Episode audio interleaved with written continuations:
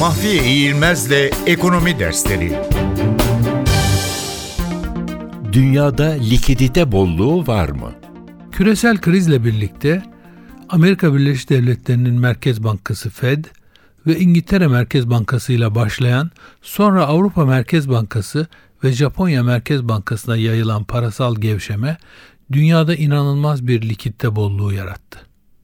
Bu bolluk bu paraların bir bölümünün yüksek getiri vaat eden Çin ve Hindistan gibi ülkelere doğrudan sermaye yatırımı şeklinde gitmesine, bir bölümünün de yüksek faiz veren gelişme yolundaki ülkelere portföy yatırımı olarak yani kredi, tahvil veya hisse alımı şeklinde akmasına yol açtı.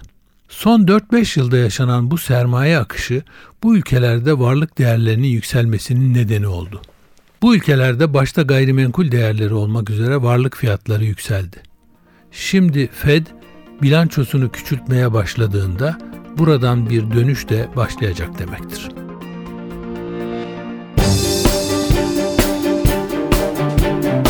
Mahfiye İğilmez'le Ekonomi Dersleri